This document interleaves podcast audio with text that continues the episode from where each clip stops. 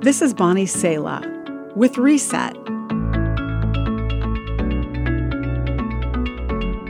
One of the things I love about the Bible is that it tells us about real people with real flaws and shows us how God interacts with them. Take Saul, for example. The tallest and most handsome man in Israel, he was told by the prophet Samuel that he was to be Israel's king. Saul was more than a little shocked. I'm only from the smallest tribe in Israel, and my family is the least important of all the families of that tribe. Why are you talking like this to me? But Samuel gave Saul a kiss and anointed him with oil. Saul went home and kept the whole thing a secret.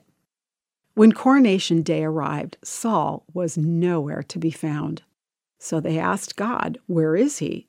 And God ratted Saul out. He is hiding among the baggage.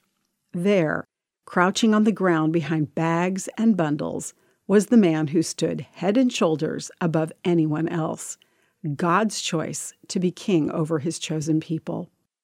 This is the man, said Samuel, the Lord has chosen as your king.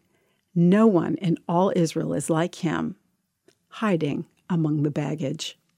It's easy for us, like Saul, to hide from the purpose God has for us among the baggage of our lives.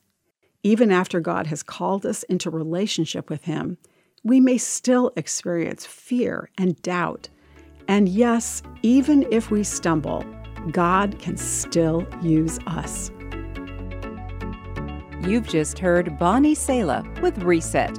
Reset your life by spending time with the truth and grace of God's Word today. For more resources like this, visit guidelines.org.